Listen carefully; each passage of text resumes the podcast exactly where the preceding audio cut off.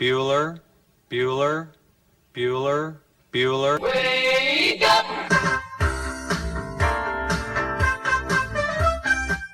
Good morning. Terry Wilson. He's going to throw. Conrad! Touchdown, Kentucky. Touchdown! Kentucky! Victory! Kentucky! Like, give your fans what they want, you dinguses. She probably smokes marijuana.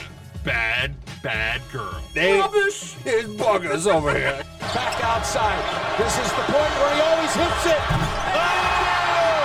Aaron Harrison beyond belief. We did it. We beat those British We beat the British. Suck it, Cornwallis. 10 kids. You're basically pregnant for 20 years. Pregnant or breastfeeding. Just wild. Like that sounds exhausting. Potheads. What an adorable, what an adorable bunch of people. Woodson from the gun, play fake, stepping up. He's throwing deep down the near sideline. He's got Johnson. 20, 10, 5, touchdown, Kentucky! Jesus, Rash, get it together. Yeah, Rash. It's game day. Come on. Welcome to Kentucky Roll Call with Walker and Roush.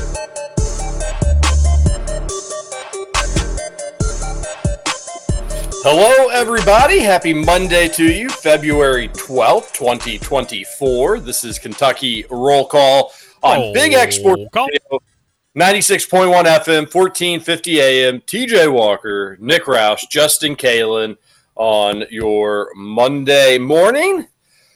Just one of the worst Mondays of the year, the Monday after the Super Bowl. I, I think anybody in the sports world and even people not totally into sports would would agree with that. It's it's really hard to have Monday or Super Bowl Sunday be one of the be the premier sporting day in America, and then just tell everybody like the next morning you got to get back up and, and go to work. So it's one of the worst Mondays of the year.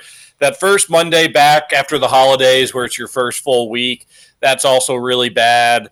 Uh, but this one's up there. This one's probably, uh, to some people, the worst. So welcome in especially when UK basketball blows a, another game that they absolutely had to to win, makes the Monday even worse. But we did get a, a fun Super Bowl. At halftime, we weren't we weren't so sure. We it wasn't the most exciting game ever, even throughout the third quarter, not the most exciting game ever. But the end delivered in a big way, and it will be a memorable one for many many reasons. We'll talk about it. We'll talk about the Cats. We'll talk about all of it. We'll talk about Thornton's. Get your texts into the Thornton's text line. Stop at a Thornton's and enjoy enjoy everything. Make this Monday a little bit better with the Thornton's. Nick Roush, how are you? What's up? Yeah, you you're. This is a Thornton's Mo- Monday morning. Like you just, you got to hit the hard reset button after uh, a tough, difficult weekend. Just stop on on your thorns, Grab a, a donut, a wide willy, what we call them. So good, so tasty. I like the maple ones too. Those are great. And uh, you know, tomorrow's Fat Tuesday, so you might as well, right? Go ahead, double down, um, because man, you're right, TJ. It was such a great Super Bowl, and I just wanted to. I, I could have stayed up all night, just like kind of basking in the glow of the Super Bowl. Like it was, it was an exciting game. It was a lot of fun. Um, I like now too that ESPN just has Chris Berman on the field after the game interviewing people. That that that that, that makes for a nice little post game treat um, to kind of come down off that high because that also even though there was the way the game ended, it it, it felt like there was supposed to be more, right? Like you, they they went back and forth, and then, oh my gosh, there's three seconds left in overtime. Melling's wide open, touchdown. I I initially was like, why? I didn't realize that they would have just kept playing because the Chiefs retained possession. Did not know they would have just gone to a second overtime. So uh, that part fascinated me. I, I learned more about a new rule. Um, I ate a lot of food. Ate a, we had two different taco dips. We had a buffalo chicken dip, and we had uh, some chicken wings, some boneless chicken wings. So it was a nice spread. How was how was the Sunday spread at the Walker House? It was great. Uh, it, and no, no complaints. You got a ball out for the Super Bowl. Yeah, I saw that you were eating ribs before as like an appetizer. That's how you know you're really getting into a healthy, fun meal is when you got the ribs as an appetizer. just something light and fun. Uh, we had a we, we did most we had a bunch of different stuff, but mostly wings was the main. But the fun thing about what we did is we had a ton of different sauces, and I had a little brush, a little food brush, and I could like paint what sauce I wanted on the different wings. So it was a I don't know, probably tried four, six different sauces, mixed some together. Uh, uh, so it was enjoyable. So the food was good. Ate a lot of it. Don't feel as good this morning. That's all right. Scoots, I need to hear about your Super Bowl Sunday. Uh, we, we were coming off sickness in our household, so we took it easy rel- relatively, but it was still a really fun Super Bowl Sunday. Got a lot of stuff around the house done that I needed to. That's that's how you know you're old. That that's a enjoyable Super Bowl Sunday. Scoots, I need to hear about yours though. What were you up to? How are you doing? How's life? What's new? Uh, Tell Su- us about it. Super Bowl was really good, although I am admittedly pretty tired tonight. I, I'm kind of like Roush. I felt like I could stay up all night. And guys, admittedly, that stupid freaking DoorDash promo code got the best of me. I stayed up until probably 11:45 trying to crack that guy, and it, it was due at 11:59. So about 11:45, I was like, "All right, you know what? I give up." I had it wrote all down on a piece of paper, and I submitted it everything from the commercial, and I was 29% right. And then I realized you have to add all the crap from the credits that they ran as well. And I was like, I just, I don't have time for this. So I gave up on it. But yeah, DoorDash got the best of me last night. I was trying to win me a couple cars, some Reese's, you know, all the all the fun stuff that we saw in the Super Bowl last night. But all in all, it was a it was a fun game. I was not sure that it was gonna be a fun game. Kind of like you mentioned, TJ. It was it was kind of boring. The whole first half, first quarter was definitely boring. Third quarter started to heat up a little bit, and then the fourth quarter was just bananas. It was it was awesome. I don't, I'm I was happy that we got an overtime for the Super Bowl, although my sleep schedule did not like that. So, but I mean, Right, it was it wasn't even the overtime that did it. It was that stupid DoorDash commercial. Damn it.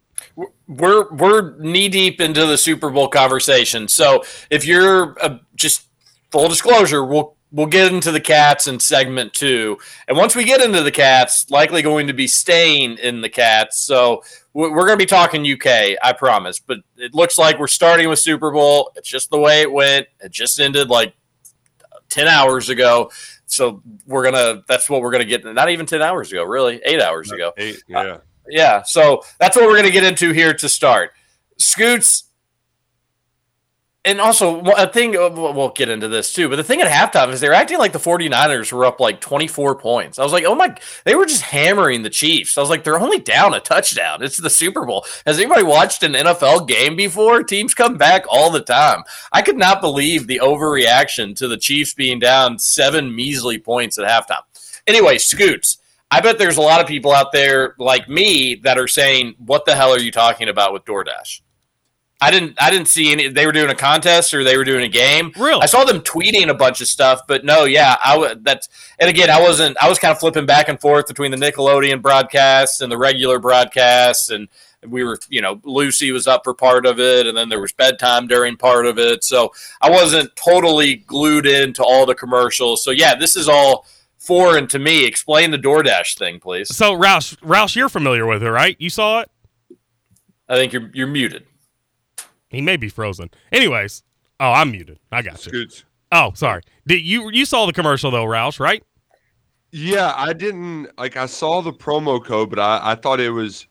I, I did not know there was actually something that you could potentially win from that. Yeah. So, they yeah, I, they teased it at at the beginning, and it was like all the ads, 2024 DoorDash or whatever, and then if you watch the commercial, it just keeps rolling. And it mentions every sponsor, and there's all these dashes and apostrophes and question marks in there. So I made sure I started the commercial and I kept pausing it to make sure I had all the right question marks, apostrophes, all that in the right place. And then it was all the advertisers for the Super Bowl. There was Reese's, there was peanut butter M and M's, there was BMW i5, all all the sponsors that you could imagine that you saw last night on the commercials. So it was all them strung together, and you had to type in the whole promo code, and they were going to pick one winner to get all those items. So I would have gotten a BMW i5, would have gotten a Kia EV9, would have gotten a bunch of candy, some Dinamita, I mean, uh, all kinds of stuff. So that that's what I was hoping for. But man, once I realized you had to have the credits on the end of that promo code, I just I just didn't have the time. So Interesting. Now that you're saying that, I do think I remember that. I just didn't know what, what was. I, I didn't know what it meant. Well, it popped up, it popped up at the end. Go to DoorDash, blah blah blah, to fill out the promo code, and that's when I realized the because I've been playing Hogwarts, so I got the brain churning, trying to figure out this puzzle. I directly related to Hogwarts, making me think more. So I, I put the pu- puzzle together, but I just didn't put it together correctly. So unfortunate. No BMW for me in the future. Oh, that's that's a bummer. I didn't even know that's. Did they even announce that they were doing that beforehand? I don't think so. No, I think it was kind of just the here's the commercial. You all got to figure it out type deal. Interesting. That would have been cool if you would have won. Yeah. Me and Gil So were did you- working on it together as well. It, it just didn't happen. Well, good roommate bonding. Did Yeah. you do you get anything for trying? Did you get like ten percent off or? I should. I mean, I got 29% of that bad boy. That's that's almost a third. Like that's impressive. Or is it is I it do love horrible? The fact, TJ, that they spent. I mean, they were they spent at least an hour staying up late figure this out, and They got twenty nine percent. twenty nine percent. That's all. The good news for Gil is he's off today, so it didn't matter to him staying up late. But yeah, I'm, I'm paying the price a little bit today. And I got a game tonight. I got Say Next mail tonight, so I need to really be on my game. I think I'm about to sneak a nap at the hotel today. That's what it comes down to. Mm, Yeah, Scoots has free access to any of the unoccupied rooms. He can go in and sleep in them. So just know that when you're checking into your hotel room, that uh, one of the the staff workers could have just been taking Not a little a little snooze in your bed just moments before you arrived. First of all, I sleep on the couch. Second of all, there's no way that a person could get checked in while I'm in a room because I flip it to another status not inspected. So yeah, that would never. I'm not going to say they're going to walk in on you like snoozing on the couch. I'm just saying, just you know, ten minutes before you go into your room, Scoots could have been snoozing in your bed. No, is all I'm saying. Never use the bed. Possibly a time or two when you're Nope. really, really tired and you need just a little extra sleep after like a Super Bowl Sunday. You use the bed a If little. bit. if I'm really really tired, the couch will do just fine. What's the what was the spread in the man living room? Uh, Gil got some takeout Mexican from Not Salsaritas. Boo! Right, boo. Um, I had some leftovers from Saturday Boo. night. Um, so yeah, it wasn't wasn't all that great. I had some pizza, some wings. Mice du jour. Mice du jour. I, I, I um I need you all as a as a single y- young men to just celebrate. Of all things to celebrate, I would think junk food and football would give you a reason to have somewhat of a spread. You, you the the celebration aspect of holidays at the Scoots Gill Manor. Just we we got to upgrade it, man. I know you're out on Valentine's Day, but you're out on Christmas. You can't even go out and get like some some wings on Super Bowl Sunday, Scoots. Come on. I mean, I'm I'm not gonna go get wings if I have leftover wings from the night before, and that was kind of my plan. I I ordered heavy on Saturday night, so I knew I could come home after work and I'd have leftovers on Sunday. So that that was all part of the plan. Get off me. What, what, one of my guests, TJ, got a uh, old fashioned uh, toaster smoker thing for Christmas, and he hadn't used it yet. So we, so we, he was like, "We're we're gonna make some smoked old fashions. I've got all the ingredients." Those bad boys started going down pretty fast. Um, there towards when the when the game really got to the nitty gritty because wasn't the prettiest game. I think it was the fumblingest, fumbly game I've ever Uh, remember. the, the, the the Super Bowl. 49ers blew it. There's no ifs, ands, or buts about it. Yeah, and to your point about halftime, why I felt good as a Chiefs better is the 49ers were kicking their ass and but they it wasn't reflective on the scoreboard. I think it was what was it 10-6 at halftime? 10-3. Yeah, yeah. They they held them to a field goal there, but it so many opportunities. Kansas City had three red zone trips and three points. I want to say, um, really no, two red zone trips, three points. Um, so many fumbles, so many fumbles. They were fortunate that they didn't lose as many as they dropped. Um, but Pacheco has that one inside the 10, and then the first play of the second half, he drops the ball, uh, which leads to a quick three and out. 49ers get the ball back. Um, but Chiefs, they hung around long enough to let Patrick Mahomes go be Patrick Mahomes. And uh, that guy's uh, pretty good at football. Pretty, pretty, pretty good at football. I've got so I had not picked a Derby winner since Barbaro until this year, and I nailed Mage this past year. I nailed Mage, and it was awesome. Loved it. Won a lot of money. It was cool, and we had a good time. I, had a pretty nasty not picking the Super Bowl winner correct shriek going on, just like in the game where you have a 50 50 chance theoretically.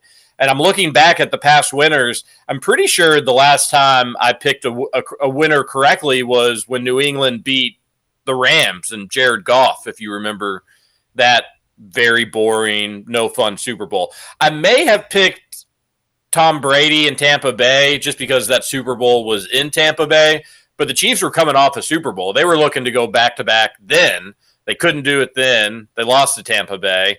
They were able to go back to back First back to back winner, Scoots. Do you remember the last back to back winner?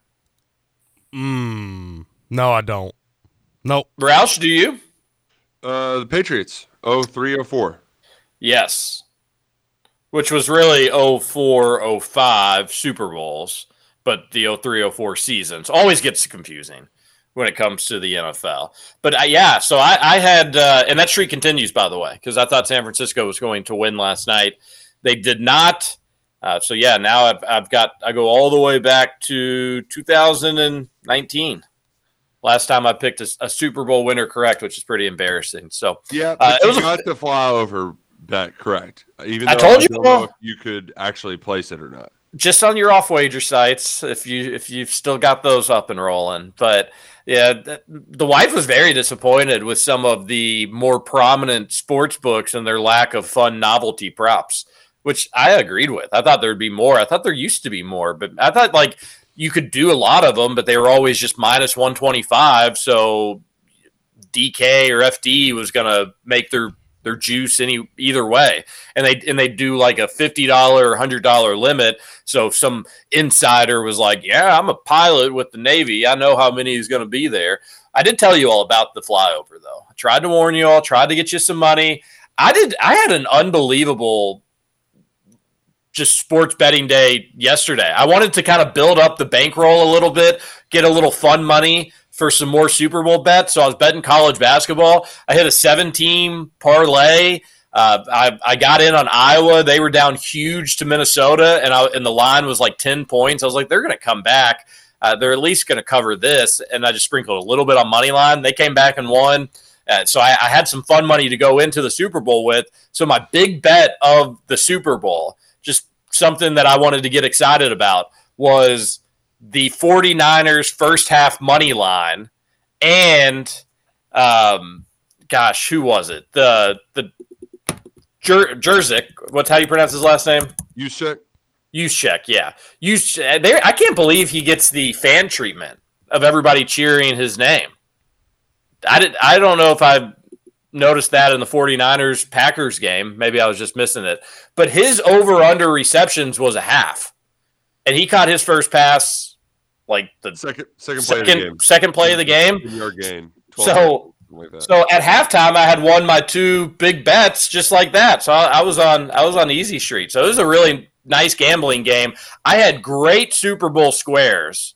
Um, I was in a couple different ones. Great numbers, Roush. We're talking same. Uh, I, had, I had seven and seven and three and four, which I had seven and great numbers that never get home. You know, I had seven and seven as well. I had three and seven. I had zero and six. I mean, I'm, I'm having like ones that you just dream about. Nada, zilch, nothing. What happens when you block a PAT? You know, and kick a bunch of field goals. I mean, what's crazy is that game-winning that touchdown in overtime was just the second touchdown of the Chiefs all day, and you know, I know a lot of people. The that is crazy. Jeez, the, I didn't realize that makes sense. Yeah, yeah. Uh, but a lot of folks they do the the anytime touchdown or first time touchdown bets.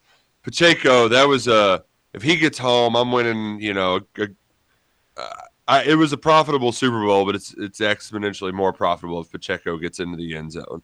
Um, that that was just like when you got the single game parlay, and that's the only thing you're missing. You're like, God, why'd you have to fumble it down there? You know, so um, it's tough, tough sledding for the folks who are expecting a lot of points. But I'm I am just glad that they were at least moving the ball in that final 20 minutes of the game or so because I mean the punts, the amount of punts, it was it was incredible. Um, I and the thing is too is I when people talk about some of their wagers, I especially the silly ones, because even though you can't make the novelty props uh, with the regulated sports books, th- there are still plenty other ones out there. The one that I, I struggled to find that I wanted to bet but just didn't, and it's annoying to me now, was the uh, two and a half quarterbacks, over two and a half quarterbacks complete passes because Jauan Jennings, he throws a touchdown, the first touchdown. Uh, Jauan Jennings also the, the the the Niners tight end, the highest rated quarterback in the Super Bowl. Uh, the other one that I thought was funny uh, was the uh, punt results in a touchback, and there were so many punts, and I, just I imagine being the person who's loaded up on that bet, and every punt they're just like holding on for dear life, and then I believe it was the final punt of the game. The 49ers punter just blasts a missile and there's a dude waiting right there at the one to catch a hard bounce off the five and prevent it from being a touchback. So that the, those are the kind of thrill rides that you can only get by gambling on stupid stuff in Super Bowl. Another bet we talked about was would the longest touch would it be the longest touchdown of the game or the longest field goal? Which, or I guess that was the punt one. And then the other one was the total, the longest field goal or combined points in the game. That was the field goal one. Well, I'd be darned, Scoots. You get the longest field goal in Super Bowl history, and pretty rel- even though it did go to overtime, still a relatively lower scoring game than people were expecting. So hopefully you were in on the kicking prop bets. Scoots. That that was surprising, right? That that was the longest in NFL history. I mean, first of all, that dude could have made it from 65 yards, but when they said that that that was the longest in Super Bowl history, I was like, "Really? 55 yards?" I mean, I get that's a long field goal, but I was I was somewhat surprised that that was the longest ever. Yeah. I Super think Bowl. they didn't attempt as many from that long up until the last 10 years that's, or so. There is true. now the that. teams are so good that they just kick it. The one that was crazy. So Moody sets the record, and then I forget Butker gets a chance to break it a yard longer, and high snap, they get it down, and then he kicks a low line drive between two hands. The thing was a freaking piss missile, man, and it. I don't know how it went in, but he just kicked a low liner 57 yards. Uh, they needed every one of those points, though. They needed every one of those yards. Um, great game for kickers and punters in general. There's some special teams coach out there that is just licking his chops to show up to winter workouts the next day and like, see what I tell you, special teams matters. And then you have the muff punt too. Oh yeah, you know, like eh, huge, huge for old guys out there watching with their kids to say, see, see, boys, the third third phase of the game matters. It really does matter. I don't, you know, anybody arguing otherwise, I think would be silly because, yeah, the 49ers, if I were a 49ers fan, the, Green Bay, they lost, they, they, they beat the Patriots and then they lost to the Broncos. And I was not happy when they lost to the Broncos, but I, I was way too young to understand. And since then, they've only been to one other Super Bowl and they won that Super Bowl. Maybe we should we should talk to our Bengals friends, but – if I was like, if, if you lose, if your te- favorite team loses in the Super Bowl, how mad are you actually? Because you did get the two weeks from your conference championship win to soak it all in, to get excited, to go to your Super Bowl parties, wear your team gear, and be able to dream about the game for two weeks. And then if you lose, well, the season's over for everybody. You came up short, hell of a season like I, I, do have this in my mind that I don't know if Green Bay lost in the Super Bowl, if they make it next year, two years, three years, four years, whenever, never, whenever it may be. If they were to lose, I just don't think I'd be as upset as a normal playoff loss, just because you made it to the end, you came up short. But if I was a 49ers fan last night, not winning a Super Bowl since 1994 season.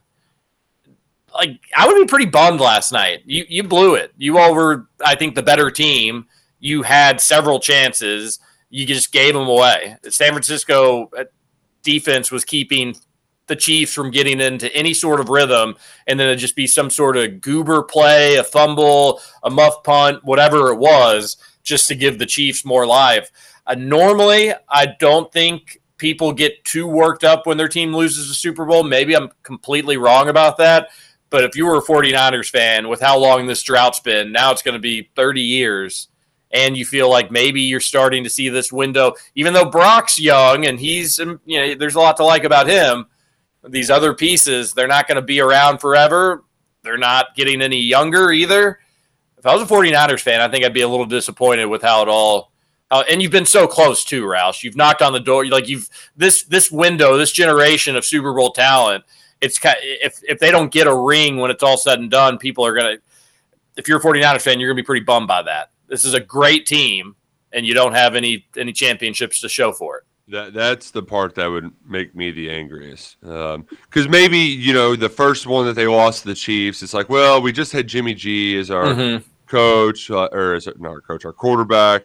Um, a lot of the the um, you didn't have Christian McCaffrey, right? Like this this was all trending towards the Niners winning, and they they controlled the game for the most part, but they just did not.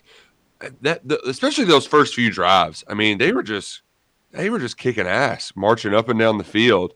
Um, they had opportunities and didn't take advantage of them. And that's that's why if you're a 49ers fan, you're kicking yourself because you're right, TJ. I've had, I mean, for Kentucky stakes, you know, 2014 we lost the title game, but I was like, well, you know, this run was awesome. We were kind of playing with house money, and you know what? Since they didn't win, maybe more guys come back, and so I turned out to be right, right. And so I, I wasn't too bummed they lost that title, uh, but the the part that always is there is you just know how hard it is to get to the end of the road and to have it just you're, you're so close you're so close but you get stopped in the red zone in overtime right you're you're you got to kick a field goal um, so close but still so far away it's just in college sports is is similar to this you can make this case in either way but the, then the crappy thing for the 49ers you're so close you come up short, and then you just get thrown back into the bucket with everybody else,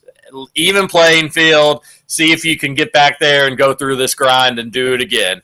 And they're not going to have the exact same team. They may have a lot of the same pieces, and they may, I think they are your your Super Bowl favorites for next year as of right now. But you just never know. It's really hard to get back. Uh, one injury can totally derail everything. And, and speaking of injuries, what a freak injury for the 49ers last night. But let's take our first break. I said we were going to talk about the Cats in segment two. We'll we'll get to the Cats, but we're going to at least take our break and come back and, and talk about the halftime show just for a, a moment. Oh, I wanted man, great. It was so great. I wanted to get it all in right now, but we'll we'll take a break here. I got to hear what Scoots, what Gil thought about the halftime show. Were they dancing in the living room? Were they? We know that sometimes they will mock up some plays. Were they mocking up some of Usher's dance moves? You'll find out next here on Kentucky Roll Call on Big X Sports Radio. TJ Walker, Nick Roush, Justin Kalen, KRC returns after this.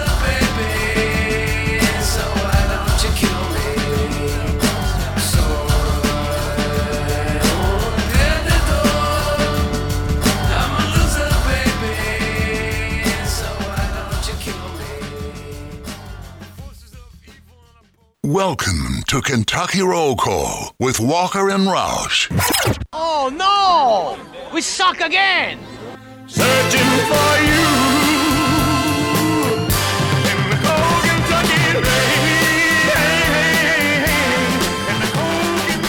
Welcome back, Kentucky Roll Call here on Big X Sports Radio, 96.1 FM, 1450. TJ Walker, Nick Roush, Justin Kalen. We told you about the Thornton's text line. Text on in 502 414 1450. We'll do our best to get to the grab and go texters. Uh, nobody's going to be surprised to learn after UK's bad, bad loss to Gonzaga on Saturday night. A lot of people had a lot to say after the game. we'll we'll do our best to get to all of them. Uh, but be patient with us because a lot of people have a lot of things to say, and we totally understand and we totally get it. Uh, there's a lot of things to get and a lot of things to save on at Thornton's. They're all over Louisville. Check them out today. Download that app, and you'll guarantee to save at the pump each and every time. And they make it easy on you. Just punch in your number at the pump, and then you'll see the savings come off per gallon. It makes it a lot of fun because that money goes right back into your pocket. All right. The halftime show. That was a lot of fun. No money into my pocket, no money into Usher's pocket. Do people know that the halftime performer gets zero dollars from doing the halftime show? Yep. It's uh all for promotional purposes. But Usher was also in like four commercials. So I think I think he I think I think the halftime show found he found a way to get compensated from it. Yeah, and they the the NFL pays for all the production, which usually can cost anywhere from like seven to twenty million dollars or something like that. So they they they get the promotional aspect of it. Roush, you're right. The endorsements that come with it normally, and he, they his new soundtrack, his new album. They they said that like four different times in twenty minutes. So yeah, that's that's his reward. Scoots, you seem surprised by all that. I thought I had read last week that they get like a thousand dollars to do the Super Bowl halftime show, but I, I it wasn't much money. But yeah, I was surprised to hear that they get absolutely nothing. Well, just couldn't have loved it anymore. I was um, 8701, the Usher album with uh, "You Got It Bad." You remind me. A lot of views in there. He was he was big into that. That was early texting. That was a a, a CD that I had a, a classmate burn for me back in I don't know what that would have been 2001, two, something like that. Just grew up loving some Usher. Um, Confessions came out when I was in middle school, and we would just play that thing on repeat. So that this was uh, uh, uh, built for myself. Also, just the guests that he brought out. Um, it was cute. One of one of our friends came over. They brought their daughter. So Duke and uh, and Hayden, they were having a good time playing. And then uh, Duke was kind of dancing, and then Alicia Keys started playing My Boo, and it's like, oh, well, this is cute. This is like, this is like kind of for them, you know. And then, then we get roller skates. The roller skates, I just, I could. We need r- roller skating rinks. We need their popularity to soar because roller skating rinks. What's better than a good old fashioned skating party? Absolutely nothing. I tell you. I tell you, absolutely nothing. I need to get on some roller skates as soon as possible. I hope they got size 13 because I need to be in a roller skating rink. And I, I would always probably think that I would look as cool as they did, uh, dancing and gliding around. No, no chance that I actually did, but you know that that was awesome. That was so cool. Yeah, they, they it was a well done production as you would expect and hope in the Super Bowl. But the roller skates, they really were. They were wilding out. The camera work was awesome for that. They were just turning around, and every two seconds it was just a new person roller skating, doing cool stuff. And then all of a sudden it was Usher who was doing the roller skating, and that was that was neat. Yeah, I I'm not big into halftime shows. I usually don't have opinions about them, strong opinions about them one way or another. But that and I do think Roush, you know we're kind of getting old is when halftime Super Bowl halftime shows are maybe being catered to you a little bit.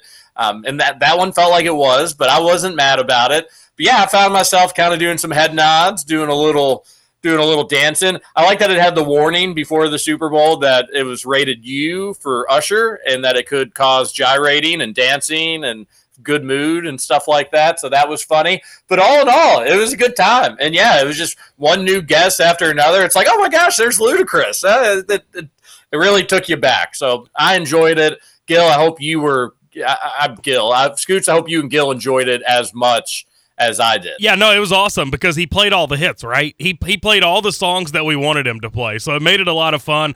I was singing my freaking lungs out last night. I'm surprised I can talk today. I was singing Usher so loud during the halftime report. But it was really funny. I was telling one of our housekeepers before I left work yesterday, she's Hispanic, and she goes, Who who is halftime performer? And I was like, Usher. And I was like, I'm sure you may know a song or two of his from over the years. And she was like, Yeah, I'm not familiar. So I texted her during the halftime show because I told her at work, I was like, Well, he's he's very handsome, muy guapo. All the girls love him And so I texted her during the halftime show and I was like, Muy guapo, see? And she texted back and she goes, He looks real nice and dances very well. So that was uh that was really funny during the halftime performance. But yeah, it was it was awesome. I, I couldn't have enjoyed it any more than I did. So yeah. Shout out Usher. Rou- Roush, he took his shirt off. He did. He did. And uh that that's what the ladies wanted, right? That Oh, was yeah. uh he, he went for it. Um, He, he right. was, he was looking good. Uh, he he did hit almost. He, there was one hit he left off though that I wouldn't have. The the Calvin Harris song, the "Without You," I would have liked that one Oh, too. okay. Um, was that also? We were having this. Was that H.E.R. that was doing the guitar solo for "You Got It Bad"? Yes, her. Yeah, I thought that was the case, but I wasn't hundred percent positive. Um, Who's H.E.R.? I didn't know that either, but I saw somebody tweet that that was her. Yeah. Her. I don't know who she is either. she's she's very talented musician. By the way, Uh, it kind of made me a little cringy that like the way Usher and Alicia Keys were touching each other, but I mean, do do you, I guess. I mean, that's, that's Cringy. How so? Like it made you uh, just uncomfortable? Isn't she like married to another dude? Like I don't Well, know. yeah. I don't know if I. can- I know it's Usher, but I don't know if I'd want another man touching on my woman like that. Like I mean, it was. It was pretty how many scandalous. actors are married? Yeah. Have you ever seen a make that on kissing? camera. You ever seen a kissing scene in a movie? All right. Well, I guess I didn't realize till last night that I couldn't be married to an actress or a, a singer. I also like that all just just now here on February twelfth. Now the you respect the laws of marriage, I'm a I'm a changed man. like the sanctity of a relationship. How dare somebody talking to somebody that had a sex contract? And then let's not even get into the Walmart shenanigans. We don't have enough time for that. That was 15 years ago. I'm a changed man. And I think he just had like his arm around her. Like, Nah, you but know, it, it was it was it was weird. It was it weird. Was, it was like the innocent song called "My Boo," where they're just like, like going back and forth.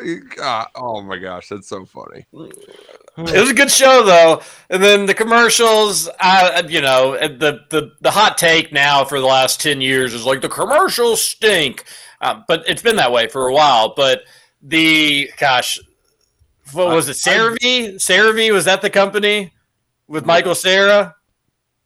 Yeah, I- that I- one. I missed that one. Then, Gosh, that one really made me like, you know, it was uh, a lot of times you'll just give like a cheap laugh to something that's like kind of cute or like, oh, that's a fun commercial. That one was like an involuntary, like, like I chuckled, like I wasn't expecting. I was like, oh, that's kind of funny actually. That commercial that was good. Uh, He was I climbing like the mountain. the M&M commercial where it's uh almost Super Bowl winners, and they had like uh To uh bowling on the ring, and who who is it? Uh, Dan Marino, yeah, and Yeah. Was that the one with Just from the Scarlett Johansson? She said, "I've been in an Oscar race twice," and and Eminem goes, "In the same year." I thought like, that was pretty rubbing funny. it in. And also just Arnold Schwarzenegger trying to say Neba. Um, That was and then, good. and then they bring in Danny DeVito at the end to steal the line. Like it, it's it's usually the like thing you don't see the the hook at the end, and having Danny DeVito come in that was a that was a pleasant surprise. Roush, did you enjoy the RFK Jr. commercial? I did, I did. That was uh that was fun. A little, little throwback. Um, people forget forget that there's another person running for president too. So uh, smart on his part to kind of interject himself in on the Super Bowl. Yeah, and if he wants to spend all that money on Super Bowl commercials, the commercial really should just be like, "Hey guys, there is another option." Like, And You know- that, that was kind of their big thing too. Is like independent. Here's another guy, independent. yeah, well, they were play they were playing into the other Kennedy, which I thought that was a little weird. Like, you know, are you- who you who you trying to trick? Um, but I guess if your name was Kennedy and you're part of the family, you would you'd want people to to do that. But fruit. Yeah. I would just have like you know show all of like Biden's ugly moments, Trump's ugly moments, and then just show like uh, door number three, me. Here I am. Who cares what I, if you like me, don't like me, or anything? I'm not them. How, how about better, them? It's like the mirror on the wall in Shrek, where you have that guy doing it, and like mirror number one, and you know, it, yeah, that's Just that's like that. You yeah. get Disney on board, see if you can get the rights to Shrek, and, and then you just do that whole thing. I like it. Uh, you- those were the commercials. Did you like the UK football commercial? I never actually saw it, and I meant to watch it this morning and didn't get a get around to it. Uh, Tim Couch was in it. Yeah, it's very um, mid, as the kids would say. Just Oh, Roush doesn't like it. No, like it's just there's not there wasn't a whole it was Tim Couch reading something, montage, inspirational music, cut to black. It wasn't a whole lot to it. I was just happy that they released it early so I didn't have to be on my computer during the game whatsoever at all. So shout out to UK for doing that on Saturday. Uh, so they didn't have to spend as much money by waiting until Sunday. Hmm. I see. Yeah, I'll I'll, I'll check it out today. It's nice. I, I feel like probably sooner than later they're going to just stop doing that, just because it's lost a little bit of its luster. But then again, there's a little tradition aspect to it as well. But yeah, I haven't haven't seen it yet. Th- that was their way of scaling back, and they also didn't even air it in Lexington. Like it was in Lexington during halftime of the basketball game, and then at YMT during the football game yesterday. Cheaper ad rates. So, Oh, okay. Yeah. So no kidding. can't blame them. they're al- they're already doing it. So yeah, that's fine. Well, I'll check it out a little bit later today. Uh, in the UK athletics world, Roush, everything stinks and everything sucks. Isn't that right, Scoots? That's right. Peter, you suck. Peter, you. Um, they did hire an offense coordinator too, so they kind of got lost in the sauce too. Bush Hamdan. Uh, they- Oh, that's a official official. I mean, yeah. Like uh, I don't. They'll they'll announce it probably tomorrow that it's official official that Bush Hamdan's going to be it. So, um, uh, as Luckett said, they're running Wildcat on third and short in the red zone. So he's he's he's a Mark Stoops offensive coordinator, uh, and he's it's one of those things we we're obviously not going to spend a lot of time on it today. We can later on throughout the week. I'm sure people are going to have some hot takes. Um, and I just don't have a hot take. He got interviewed before. I think he's done a good job. He the biggest thing for me is he did recruit well during his one short stint in the SEC at Missouri. So it's like, okay, well, he'll probably be fine, but uh, you know, he he could also stink. We're going to find out in September. But think it's a fine hire. Um, we'll see. Yeah, this is incredibly underwhelming, disappointing. Hope to be proven wrong about it. This just kind of feels like you got caught at a bad time of the coaching search part of the year, which is totally true. That did that is actually what happened, and you just kind of had to settle for somebody that I don't who who were you really competing? I mean, this late in the game, nobody because most coaches are kind of comfortable where they're at, but I know Kentucky's not Ohio State. They they took UCLA's head coach. We're Yeah, taking a guy from Boise that was like on the fence whether or not they were they were going to retain him after 2023.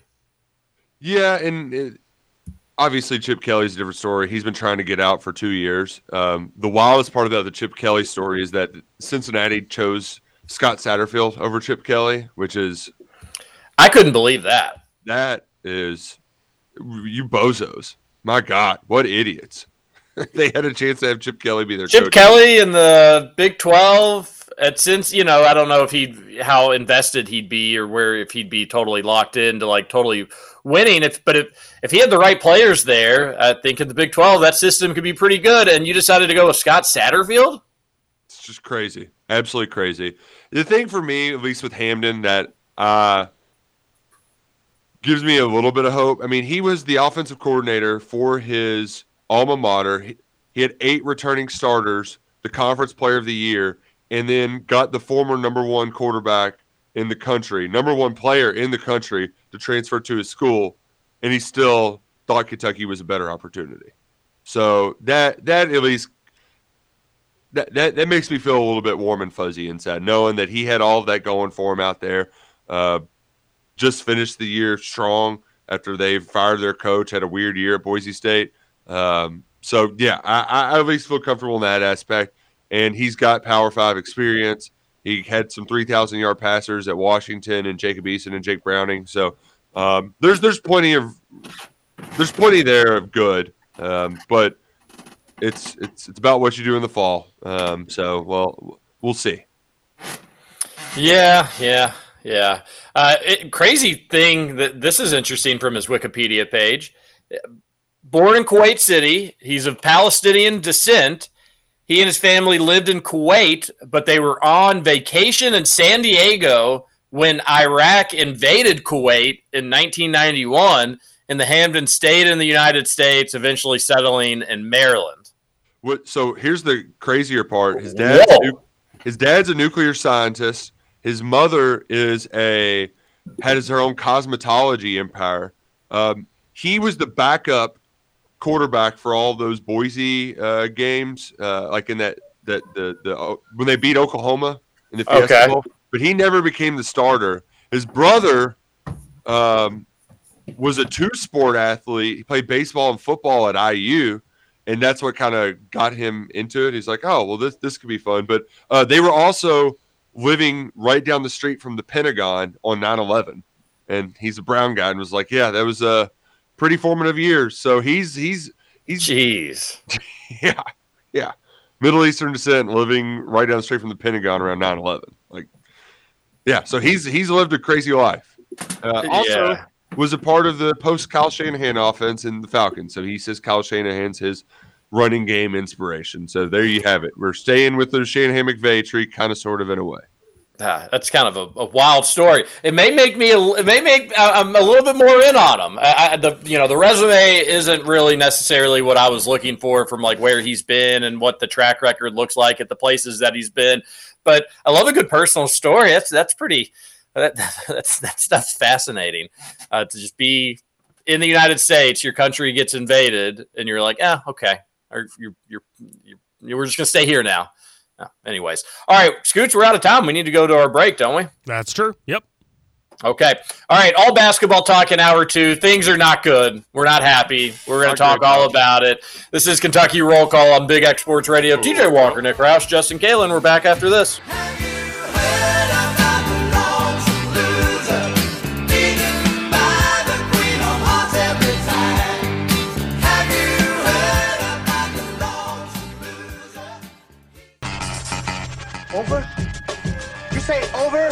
I ain't heard no fat lady. Welcome back for hour two of Kentucky Roll Call Nothing is over until we decide it is. with Walker and Roush. We're just getting started, bro.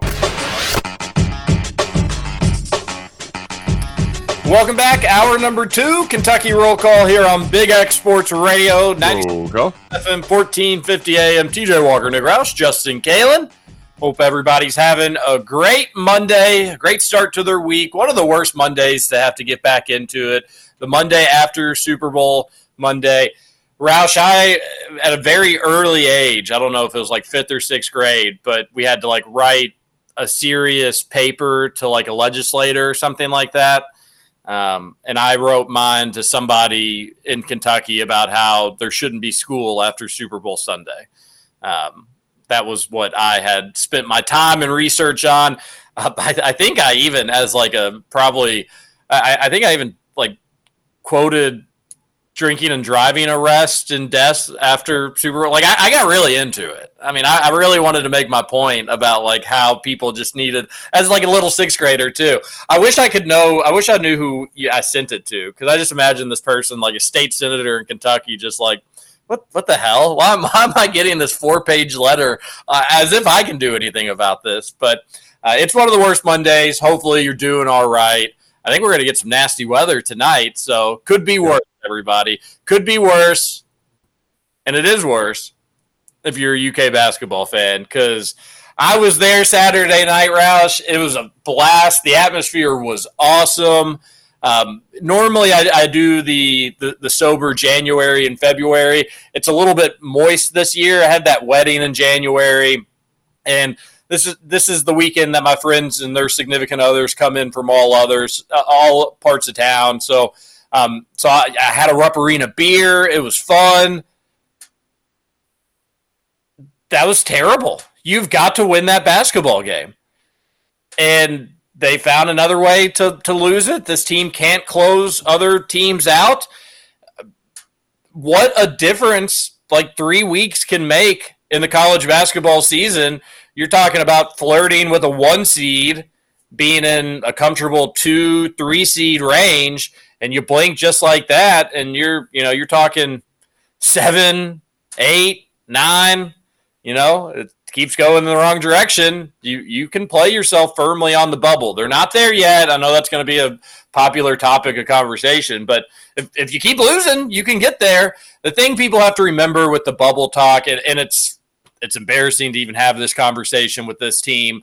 I I, I am frustrated just like anybody else. I promise you that.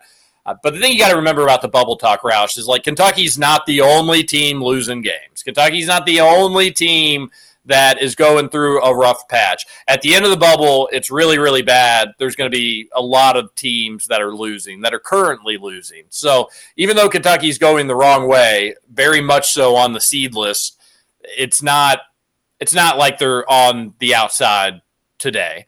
But you know what? If this keeps I never thought in three weeks, three weeks ago, they'd be in this spot. So we'll we'll see where this stuff goes. They lose to Gonzaga, have their chances late. Who Gonzaga is on the bubble. They're not a very good basketball team. Um, they should not have beat Kentucky. Like nope. That, that that TJ, I, I, I you know, I, I, I remember coming on this here radio show and talking about I'm just going to be optimistic and I'm going to cheer for my team. But uh, Saturday, I just was, it, it's the angriest I've been at John Calipari in a long time. I'm very glad that I've had two days to, to, to let my anger come down because I was, I mean, the coaching decisions are just so baffling. I mean, we, we don't have to get into the lack of pick and roll defense that happened – in the final 12 minutes of the game. Um, because the, we, well, we will. Uh, we, we will. Defense has sucked for years. It's always been bad. Um, that's a cow problem. Uh, the substituting. What, what, what are we doing? We're just gonna play everybody. Like Derek Terry, I thought said it well um, on X. He was like, "Well, you all might have been right because now he, when when he got all these bigs, he forgot that he had still had the guards, and they didn't play him as much as I thought he should have. Um, Rob Dillingham had was averaging 25 points per game over the last three. He just played four minutes in the second half. Makes no sense to me at all. Just a lot of stuff that didn't make any sense. The one thing that I just can't understand out of all of this this team has some strengths, they also have some flaws. One of their flaws is their inability to throw lob passes. It was exciting to see them convert some against Vanderbilt. They're getting better at it. They converted some against Gonzaga. Under no circumstances in this game of percentages is a lob to the arrow better than Antonio Reeves or Reed Sheppard or Rob Dillingham shooting a three. They are some of the best shooters we've ever seen, John Calipari coach, and you're asking them to take the ball out of their hands. I can't I I I, I cannot believe that he ran a lob play. And you know what? it's one Dauster and all those guys. You know, it's it's easy for other coaches that are anonymous to have ulterior motives. But the one that texted Dauster and said that, well, they're in a box set. Well, that was going to be a lob. They don't run a box set for anything else. I don't ever see them getting a box set to run regular plays. Yeah. Now, should you say that, uh, Reed? Why did you throw it? I'm with you. But if you tell Reed Sheppard to do something, he's going to do it. Damn it, Reed. Somebody tell Reed to shoot the ball. He can't. He did it. He did another time too. He threw it to uh, a lob to to Hugo, and Hugo gets fouled. He goes to the free throw line, makes one of two. But like, Reed, just shoot it. Reed, shoot the ball. Shoot it. Why are we? What? I what? What? I don't. I don't understand. I don't. That, it, it was a painfully dumb decision. Like uh, something I bring up frequently and for good reason, but like Matt LaFleur kicking a field goal down eight against Tampa Bay and Tom Brady, no that le- that level dumb decision. Because when you throw away a game, that is as bad that's the dumbest thing you can do. You're not giving yourself a chance to even win the game when you quite literally don't give yourself a chance to shoot the ball at it. It, it was a painfully dumb decision. I could not believe it happened when it happened at Rupp. Uh, I just, Roush, I think you summed it up well. This team, I mean, gosh, you, you can go so many different layers and so many different directions on it. You, you said it perfectly. This team is an amazing shooting team. Don't let them shoot the ball. Let them have a little action and make Gonzaga have to worry about, oh, oh, like, are they going to get a three here? Or they can get inside. Uh, I'm a little bit nervous. How to, let guns like make them defend. Have them have to think about things a little bit. Instead, I guarantee they knew exactly what was Kentucky was doing for the exact reasons you said, and they didn't have to defend. They made two guys just have to be like, "Oh, we know exactly what's coming here. We'll jump right here." I mean, that's defending, obviously, but it's very easy defense. You're jumping and you're catching a basketball. That's it. And that's a ridiculous thing to do in that position. And then let alone, and Roush, you already mentioned it, this team sucks butt at lob plays. They're horrible. They're horrible. And we've like, you know, back when things were a little bit better and happier, we joke about how terrible they are at lobs. It's almost hard to imagine being as bad as they were. And you're right, Roush. They they they're taking some steps in the right direction. But to have just an end all be all, it's either going to be here or it's not going to be here. Play with this group. I get it if you have Oscar and you say, you know what, we're going to throw it to him on the block. Oscar, we need you to get to the line or we need you to find a way to get a bucket. And you know what? If it's really not there, then kick out. But you're our guy here and we're going to you. They Even then, with- they did that with PJ Washington in the 2019 Elite Eight. They gave the they put the ball in the hands of their best players at the end of the games and told them to go make something happen. And and even in those situations, there's options. I can, you know, I can definitely go into the contact and try to get fouled. Ooh, I know I can get an up and under here, or I know they're going to triple team me. I'll kick it out. You had options in those situations. This was the only option here was uh, we told Reed to throw the pass. It was not there, and the game's over. I mean, the game is over right after that play. It was over. It shouldn't have been in that situation. It was humiliating as a Kentucky fan to just see UK not have an answer for Gonzaga doing the same things. Not always the exact same thing, but it always came out of the same set. And it was either going to be this option, whether it be the pick and roll and the guard getting inside to the rim, or more likely and more frustrating, we're just going to throw it on the block and we'll maybe even screen the bigger, the big to get him over to the other block, or we'll just do it ISO one on one, throw it into him and let him work. It didn't matter what Gonzaga wanted to do inside Roush, it was going to work against UK's defense. And was there an adjustment to be had? Was there one at any point did Gonzaga kind of say like, "Oh, here's three straight possessions. This isn't working. Kentucky's kind of figured this out. Let's let's let's kick it back out and, and re, readjust." Never, never. Their options always work. Now they'd miss some shots or the ball would get tipped every so often, so it's not like they scored on every single possession, but boy was it most of them. And that's not Kentucky basketball. When UK desperately needs a stop and Rupp Arena is just going wild, they get stops. They did not get stops against Gonzaga. That was a really bad game. We can get into like where you go from here, sort of talk. I still want to see this team healthy, but they just don't have that that that winning that winning touch. The refuse to lose attitude skipped a generation with this group. Uh, but in all serious, but in all seriousness, it is true. You just have to either find ways to go close out games and win, or you just don't learn your lessons and the losses, and you, you you let them keep happening.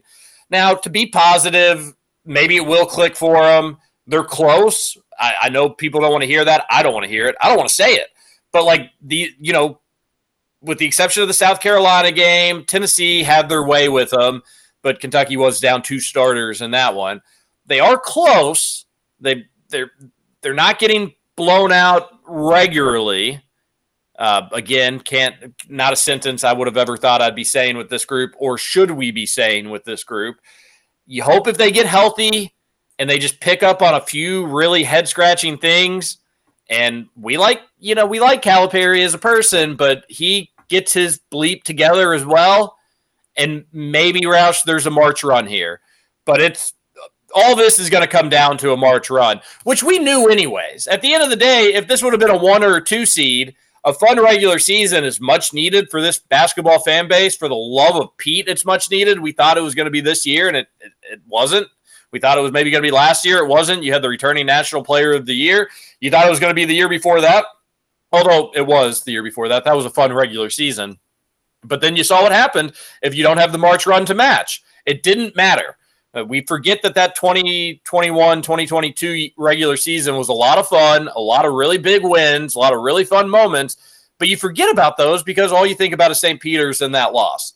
So we knew that this season was all going to come down to March, Roush. It just a couple things. It sucks that it's going to be coming out of a terrible seed spot that we didn't expect or want. It's going to be And- much harder. Yeah. And two, it just sucks that we're going to go another regular season not having nearly as as good as fun, like fun wins at home that you would have expected. Florida, Tennessee, Gonzaga. A month ago, we would have all assumed those were going to all three be wins, and they were losses. Three great crowds all leave empty-handed. Cal did have a quote. He was like, "I'm giving you all all the reasons in the world to be discouraged, but just please hang with us." He's right. They are. They're they're they're they're doing just that, but it's just going to come down to what you do in March. Yeah. If, if, if this if this isn't a fun run, Roush, I don't know what else you can do. We'll have Right, plenty of right. time. We'll have plenty of time to have those conversations. Right. But a lot of people have that. a A lot of of people have that sentiment, and I think it's fair. Like, what else can you do at this point? Yeah, um, because here's the thing: Cal made the conscious decision to take his roster in this direction to get more shooters, and And we like that. we like that. But he's not playing like it. Like, oh, Yeah. you mean Gonzaga out rebounded you? Well, no poop. That's because that they should, right? Like they should be better in the paint than you because your bigs aren't very good. Uh, Bradshaw just got bullied. Big Z hasn't played enough basketball to know how to not get bullied. Um, and Ugo is, you know, he, he has his moments here and there, but he he- you can't expect him to be consistent. But he he's not playing like we needed him to play with this roster, and, and, and that's why. That's why I, I think that the play call at the end. If you, I mean, just looking at the box score, it's a hilarious box score.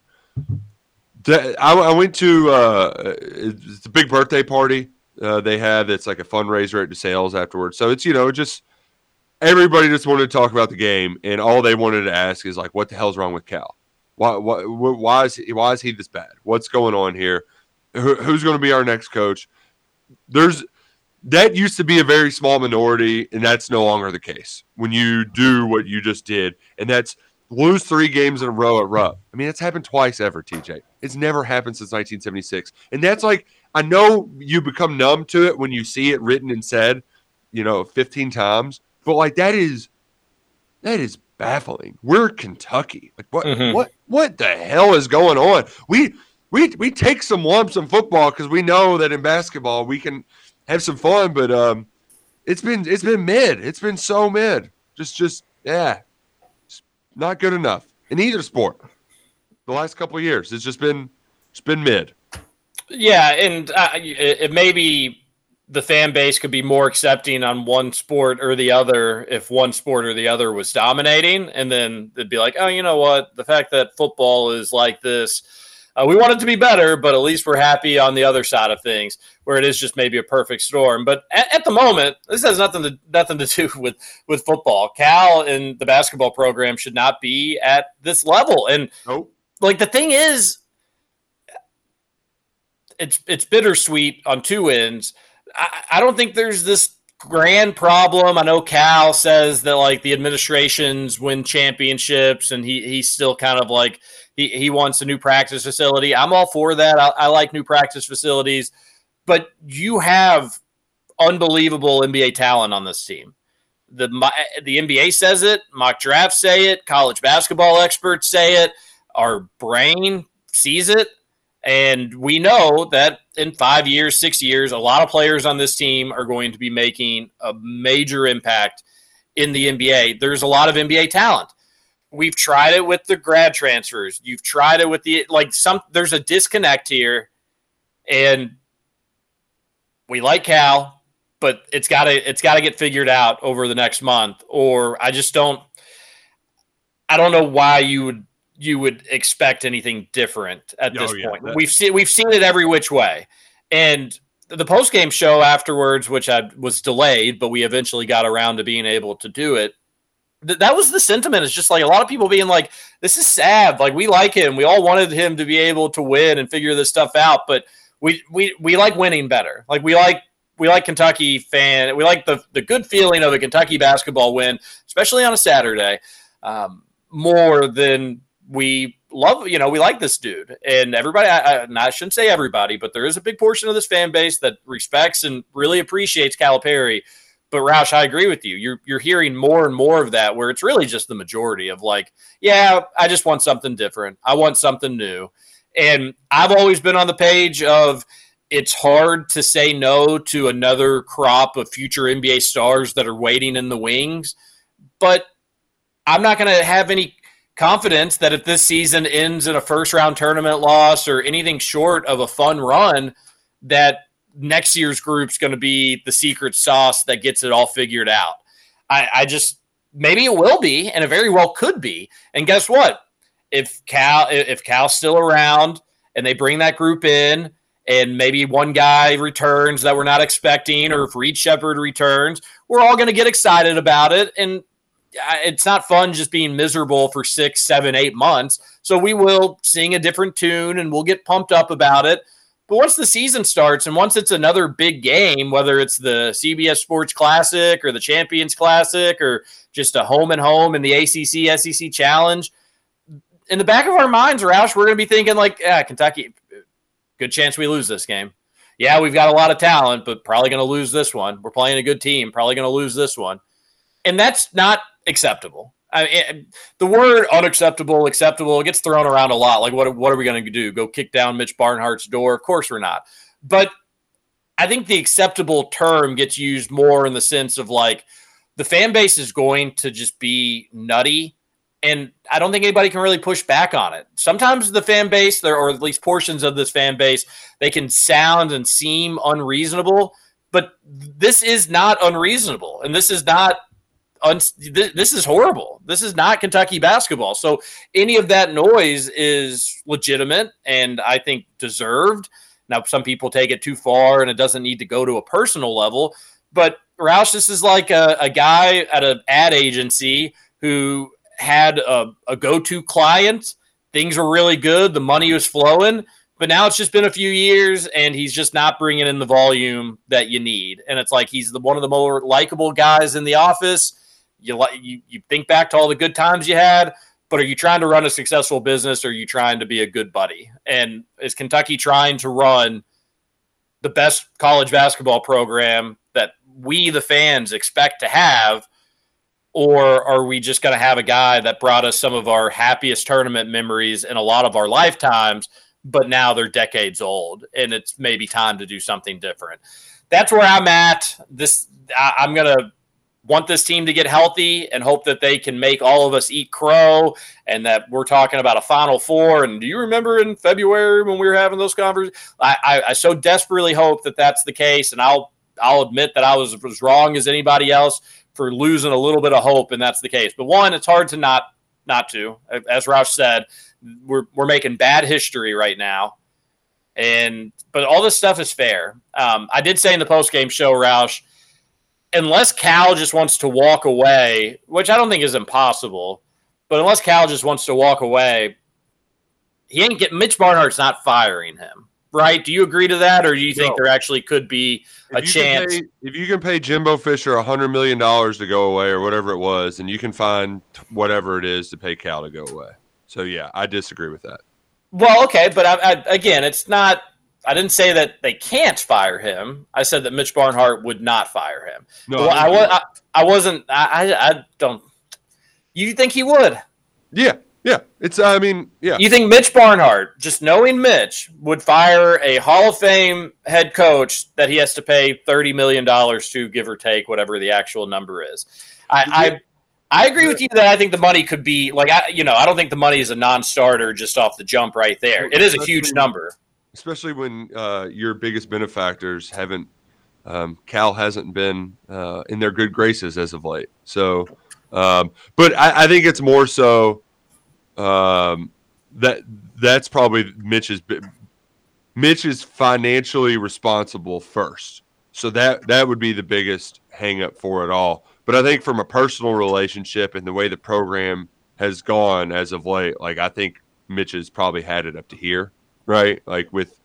Just... I think he's had. I, I, don't disagree with that at all, and yeah. you know, I don't think he enjoys truthfully like firing anybody. But they're they haven't seen eye to eye for a couple of years. I don't think the relationship is like you know they they're mean to each other. I think they it's professional, but just not as cordial as it was at a certain time.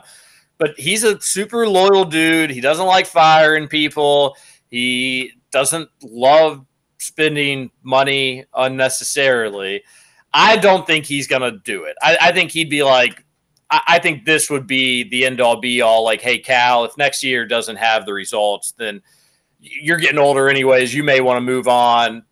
But after 2025, it would be, you know, I think that that would be the conversation after this year. I would just be shocked. I really would be if UK moved on from Cal after this year.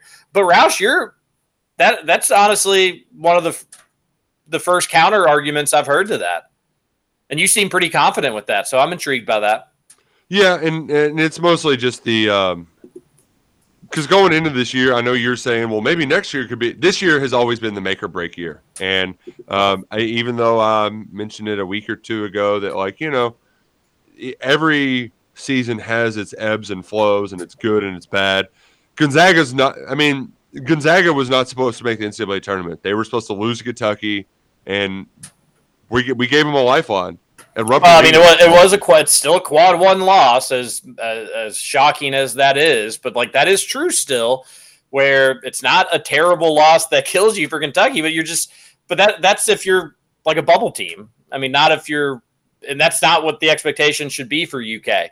Yeah, so I, this was a make or break season for me, Roush, as well. I think for the fan base it was, but Mitch Barnhart always seems to lag a year behind the fan base and we've we I mean he does. Well, we we've got a lot of examples of that. You know, like he's he's still got box TVs in his house. Um, he does style. He's uh, he's generally the, the top button. Little, you know what? He's he's going to be holding on to that top button when it comes back in style. He's a couple leap years behind on fashion style, um, but yeah. Hey, we got a leap year this year. People forget that. People do forget that. Uh, but all to bring it back to this year, I think the because you're right. Like it, it has always been about March.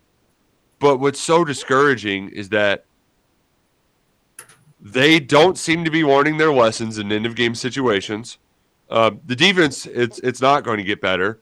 Well, then make your offense better. That that's the, the the gap in logic I don't see there. And then you have the problem of having the best, the t- most difficult games on your schedule line ahead. And I know Auburn lost; they got their teeth kicked in on the road.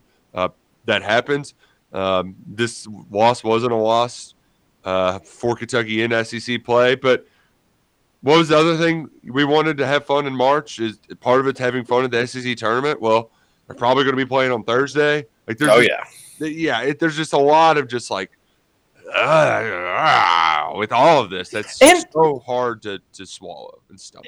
And again, you know, let's get in the tournament at that point it's still a fun offense. as as frustrating as these losses are, uh, you know that they can cook, and when they are cooking, it's it's enjoyable to watch.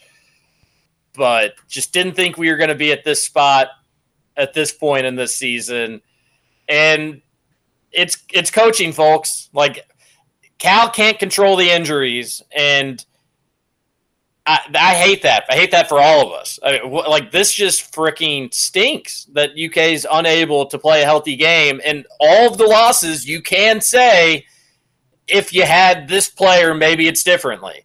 And it just sucks, Roush, that like, and it's not a coincidence, obviously, because it's just too large of a sample size to think that it could be.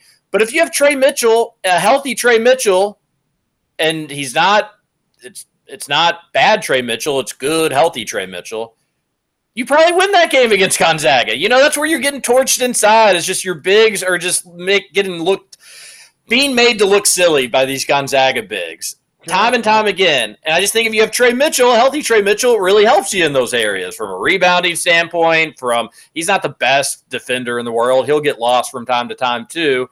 But I, I think it's a you at least can make that argument, whether or not it's valid or not. I think that you could hear it out. Yeah. Um. I who how, do I say this nicely?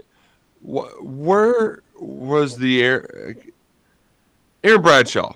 He was a top ten player in the class, and I think somebody had him ranked as the number one player in a while. I don't.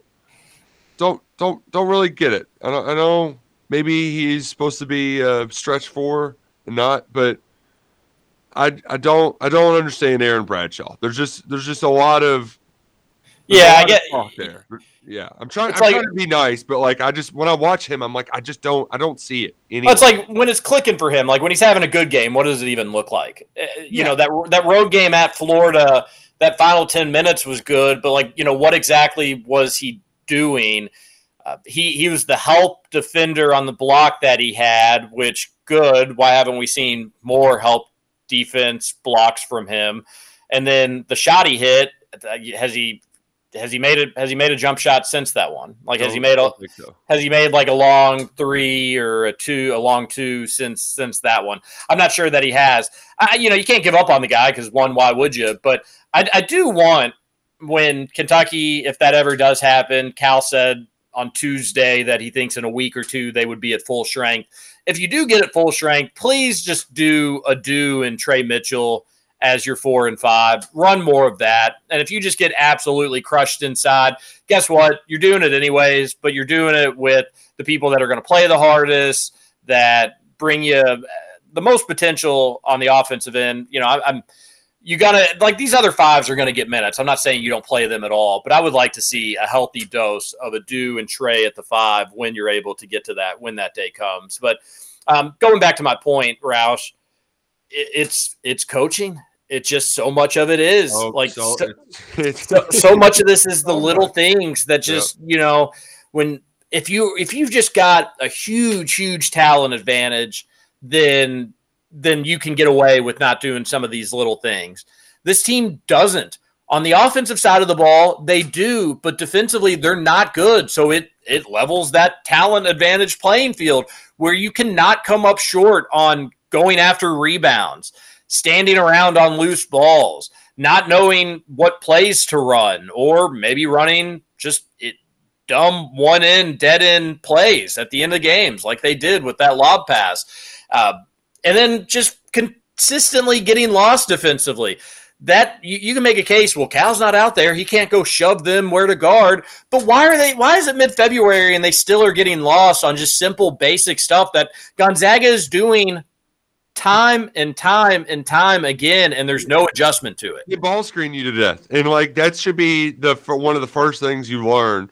And I, I've had a, you know, you have your people that you text during the game, right? Like I know, I, I feel like everybody probably has the one or two or three different that you kind of go in a rotation, and you're just you're talking about the cats. And the one conversation I've consistently had with a friend of mine is just UK's ball screen defense over the years they would either switch. I mean, how many times did Oscar look silly doing it last year? And it just he just kept looking silly, right?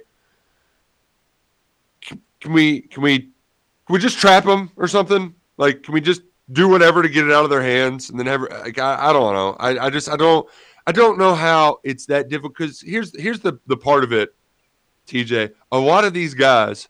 This is supposed to be the stop before you go to the NBA, right? Like that was what it was built on in the early one and done days. That's all they do in, in the NBA is pick and roll. Can we not? Can we not figure that part out? Uh, The answer would seem to be no, but still a month left of the season.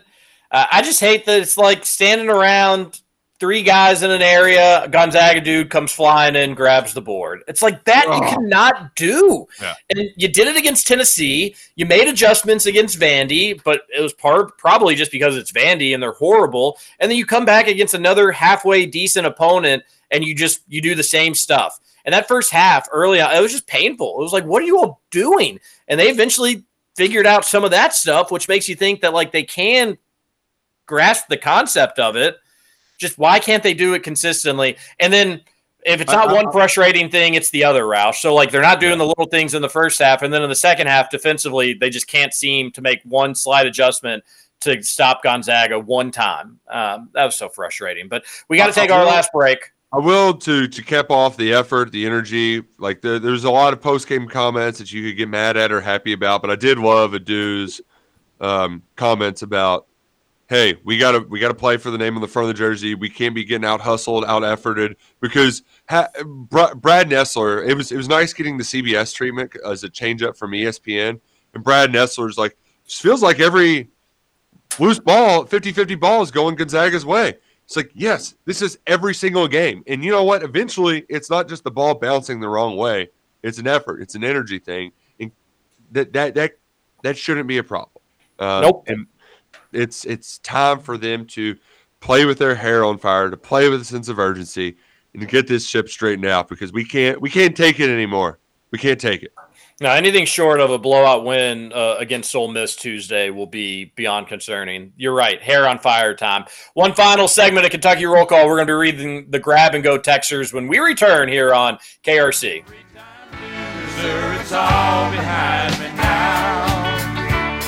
Loser, it's all behind me now. Three time loser, it's all behind me now.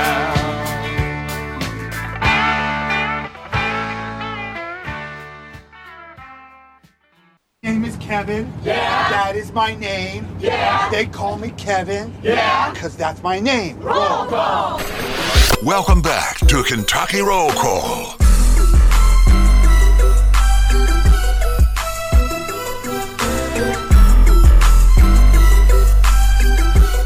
Welcome back in. One final segment, Kentucky Roll Call on the Big X Sports Radio, 96.1 FM, 1450 AM. Nick Roush, Justin Kalen. TJ Walker, dealing with a little technical difficulties right now. Scoots.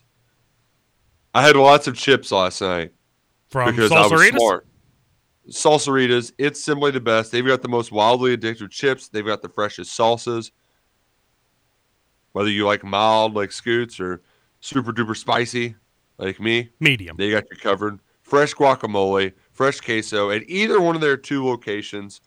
Download the app before you go, and you'll save some money at Salsaritas. I, I had a friend bring over a hot salsa too.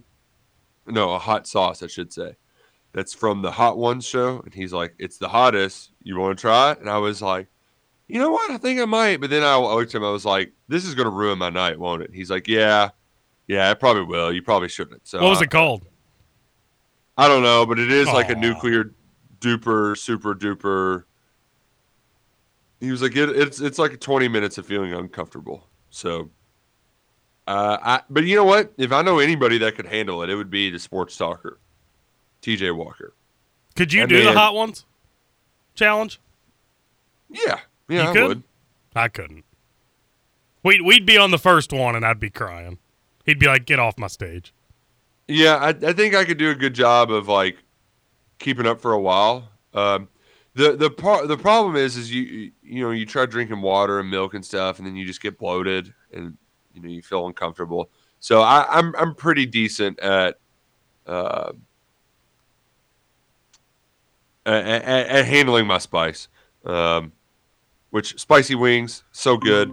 Uh, just I, I Super Bowl man, it was that was the perfect having the food and the drinks and the football. It was a great flusher from a bad basketball game, um, and it that sucked. That was no fun. But we do need to read some of your texts on the Thornton's text line 502-414-1450. Scoots, we got any good grab and go texters in there? Uh, yeah, check there's where- there's several grab and goes. Let me just start from the bottom here. I, I, I've got yeah, I've got the grab and go too when we're ready. But Scoots, go ahead. Okay, I'll just read the first one, then I'll let you take over here. How about that? Uh, Plumley Bro two text in says, "Who would you all like us to go for after post Cal slash realistic prediction? We all know Barnhart is too afraid to make a risky hire and will botch the heck out of it. Yeah, he will. Uh, I I won't have great confidence in him doing anything. Anything reinventing the wheel, he he will not do. And you're right. I think you you summed it up perfectly, Plumley Bro. Too. Um, it'll be it'll be Drew will be the first call. He may be into it. He may not. The interesting thing will be is if he is not. Uh, where right? Yeah, that's that's the the, the million billion dollar question because we don't we don't know. We don't know. A lot of options, but there are plenty that have interesting backgrounds that you don't know how Barnhart would feel about. Uh, but I'll I'll say this, and it's not going to be at Kentucky, but wherever Will Wade's next big job will be, he will go to Final Fours and he will win there. And I think Roush, when UK, when that day comes, and let's hope this UK basketball team turns it around, figures it out, makes a big March run, and Cal wins three straight national championships at UK. Although I don't think anybody's really expecting those things to happen. But there's going to be an expectation from the recruiting standpoint where if like the next coach comes in and his first recruiting class, I think Kentucky fans maybe could be patient for a year, but like if it's not if we're not excited about the roster heading into the season, it's going to be tough for that guy. So I, Will Wade would recruit at a level very similar to Cal at Kentucky. So if you're wanting a, a, similar transition there, and I think he's a great X and O's coach. Some people disagree with that. I think he's really, really good. But he would recruit well. He would do the X's and O's well. There is a zero percent chance Mitch Barnhart would ever consider hiring him. Nope, nope. And and you know what? It will be nice to care about recruiting again because people just haven't really cared about basketball recruiting in 10 years. That that won't be nice. I, what you're saying is probably true, but the reason we don't care about it is because you just automatically assume it's going to be the best of the best. Right, right, But you're right. You're right. It could be a point where it's like, oh no, now I need to pay attention to this four star. Are we going to get him? Which I don't want that. To, like Kentucky should always still be able to recruit the best of the best. You're It Kentucky. like it's it- not uh, it's still Kentucky. You should be in the mix for the best players in the country. It should always be one of the top three NIL setups possible. So, you know, if this comes down to dollar and cents, it just should be I'm going to go play for Kentucky. Um, but we'll we'll we'll see if when that day comes if those things remain true. But as of right now, Kentucky's getting the best of the best, and you're not seeing the best of the best results. Far from it, and that's just you can't have that. You can't have it. Another texter. Oh, by the way, Roush, did you comment on the DeSales St. X game from Friday? I, I know that seems like a while ago. Uh, it was a while ago. It was a long time ago. Y'all have a good team, and we, my Colts, uh, had the lead late, let it slip away. It- uh, never heard that story from one of my teams before. Um, but X is good. I didn't realize that they've only lost to one in-state team the entire year, and that was the second time they played Trinity. So, um, no pressure, no no pressure at all. You should. They play Male tonight. Yeah, the Walker versus Corey Price fight. I'm. It's at St. X, I think, right, Scoots? No, it's That's at at Male? Male. Yep. Oh, ooh. But X is really good, and they got a kid that is built like a forward. But he was he was guarding DeSales as point guard, who's one of the better point guards in the state. And I'm not like I'm being objective there. Damon King's very good, talented, and he was just. I mean, this kid's like six three, six four, built like a football player, and just wore his ass out like the whole night. And by the end of it, he was cramping, he was tired. Um, that kid's good, Jeremiah Jackson, really good ball player. He's got an offer from Cincy and somewhere else, so he's he's a good ball player. Nice. Well, yeah, it was a good game. Glad the, the Tigers won. And uh, yeah, stinks for you, Nick Roush. A texter on the Thornton text line says, I bet if I speak to my boss like Travis Kelce does to his, I'd also get more opportunities in my job. That was pretty Think, crazy. Or would you get or would you get fired? Yeah, I mean, I I don't know. People yell at each other quite a bit, but that was like those things happen. That that one did feel a little bit more over the top than usual, but also like working relationships. Uh, we see that with Izzo all the time, right? Where like there's like a back and forth, and people are like, "I can't believe he did that," and it's like, well, they they do that quite a bit. Yeah, if you win, Andy Reid, he's not going to care in the absolute slightest. Like we won, that was at the end of the day. That's what I care most about. If you lose, probably like, hey, in the future, maybe we don't we don't do that on national TV. There's there's more productive ways to get your point across, but who cares? All's well that ends well. A texter says on the Thornton text line, I know you guys aren't trying to avoid talking about your loser kitten cats, are you? Unfortunately, we can't avoid it as much as as much as we may want to, buddy. I promise you, we're gonna we're gonna be talking and texting about them. Um, this person has texted in after every UK loss, and there's been a lot of them. So Suck it, yeah. But thank you for listening to the Big X. Great local programming all day here, and we'll we'll talk about UK as much as it it can stink. Mahomes is a different categ- category, excuse me, now historically. Him, Montana, Brady, I may be missing someone, but he is playing at a historic level. Also, him being 9 and 2 in the postseason when trailing by seven or more at the half is nuts. Then the Cats are now and must win on Tuesday. Sheesh, and that's from Dylan. They absolutely are. I cannot imagine what Rupp Arena would sound like, 9 o'clock game, if you lose to Ole Miss the Boo Birds would be out. It would not be a pleasant sight. So let's hope that doesn't happen. But we'll talk more about that game tomorrow. And yeah, Mahomes is obviously in that category. I people always get on me about my Rodgers take. Rodgers still throws a better he not still, maybe not at this exact moment, but Rodgers at his prime was the best passer of a football in the history of the sport. Doesn't mean he's the best quarterback of all time. People get have a tough time kind of differentiating those two. Other quarterbacks have much more impressive resumes than than Rodgers, including Patrick Mahomes. But yes, I, if I needed somebody to lead me a two minute drill, I'd still taking peak Rodgers over peak Mahomes, over peak Brady.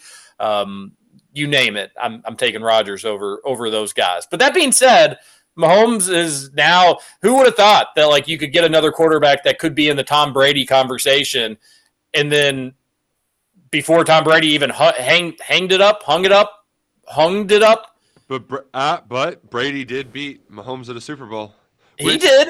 He did, but you, there's no reason Mahomes couldn't be doing 10 more years of this. I mean, it, he won't. There's going to be a law of averages here, but like there's no reason it couldn't happen. The, the He's only one part- 28. the there was part of this game too where Mahomes was getting hit, and I mean Chase Young had a sack like that. It, it was it was starting to kind of feel like that that Super Bowl that they lost to the Bucs. I, I thought they were going to let it slip away, but nope, got it done. Well, the Got it 49ers gave them every left the door open time and time again. And our Chiefs fan, local John, congrats, John. Happy for you. Good morning, everyone. How about those Chiefs? By gosh, the new OT and timeout situation was crazy on that final touchdown. Everybody was so confused. But teams' defense played great. Right now, Patrick's the best QB in the league, and Andy Reid's the best coach. Do you all agree? Side note: I still love the Cats. Nothing but good vibes. We'll bounce back this week. We got to go talk to you later.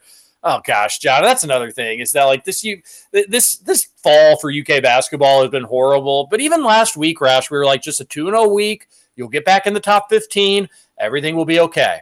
And then you don't do a stupid lob play, and maybe that's at the end of the day what we're talking about. Hey, they got a 2 0 week. They're going to be inside the top 15, but you do the stupid lob play, you lose the game. There's plenty of other reasons they lost that game. And then now it's like, uh, I, I think they'll drop out of the top 25. I don't think it's impossible they could be like 25th, but great googly moogly. Like, ah, it was so simplistic. Even after a terrible 0 2 week losing to Florida and Tennessee, you just needed to not blow a game at home against Gonzaga, and you could survive all like eh, you could still survive all this. That's the thing we got to keep remembering. This team still needs to play healthy. I'm such a broken record on that, but good. Like Roush, it was we weren't asking for much. It was a bad Gonzaga team or an average Gonzaga team Yeah, Kentucky should have won. for their standards, a bad Gonzaga team. On the scale of college basketball, they're an, they're an average team. I mean, they're an average team. They're a team that you'd play in the first round of the tournament, and they just beat you in your home gym because they wanted it more.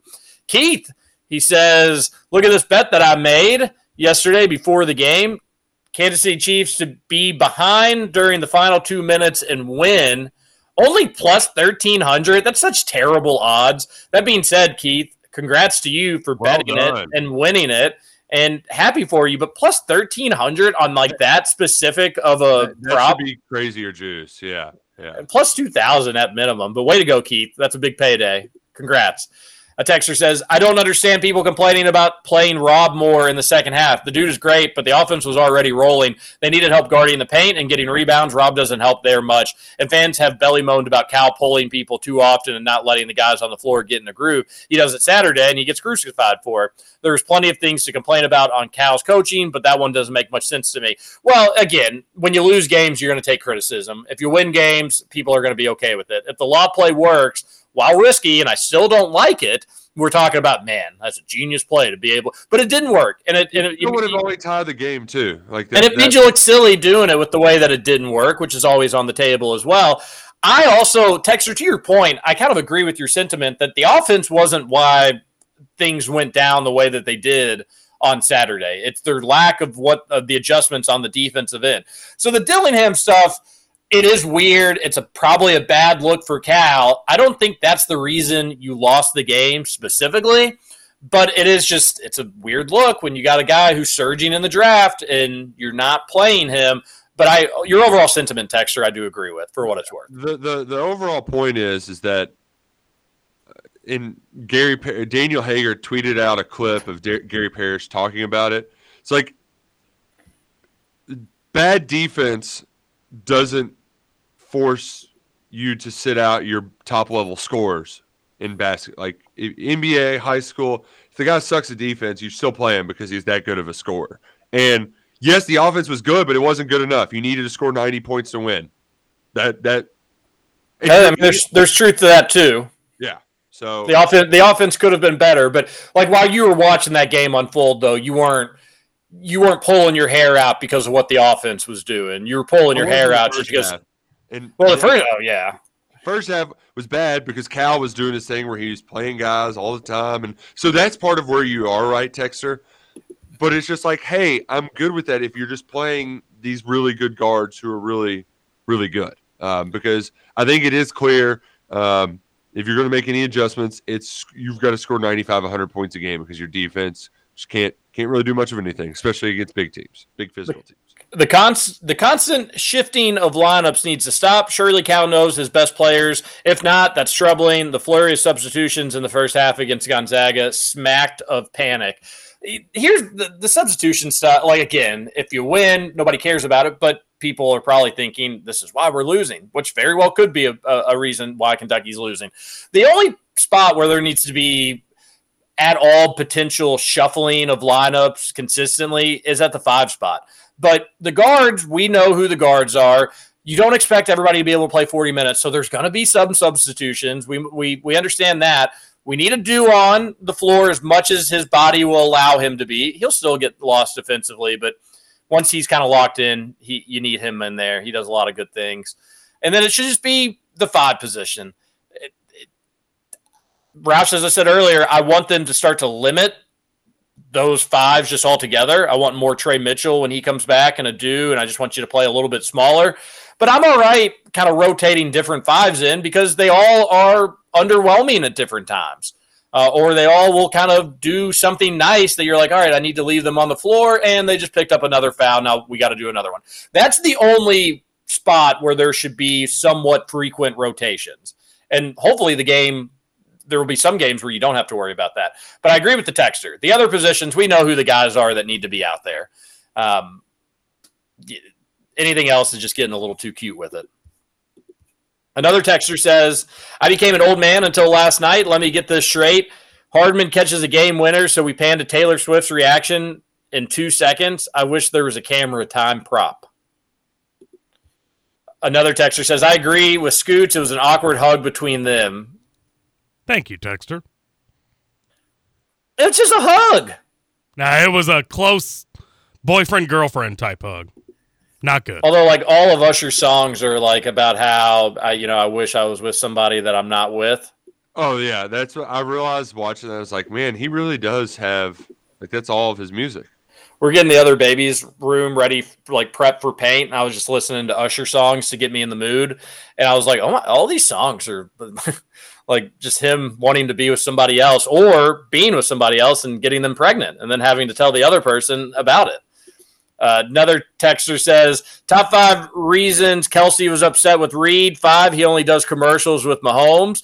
Four, Reid told Kelce he was he had the wrong socks on. Three, Mahomes called shotgun. Two, Reid was hitting on Taylor. One, Reid ate the nuggies off his plate. That's from Steve. It's almost like a David Letterman, uh, you know, top five sort of list. all right, we're out of time. We're going to talk plenty more UK basketball. We've got all these texts. We'll do our best to get to them. Keep them coming in, though. We love seeing them. We're just a little modest two hour radio show. Let's see if the cats can figure it out. We'll fi- we'll figure it out. We'll talk about it tomorrow. This is Kentucky Roll Call on Big X Sports Radio. TJ Walker, Nick Roush, Justin Kidd. I'm a loser. I'm a loser. And I'm not what I appear to be.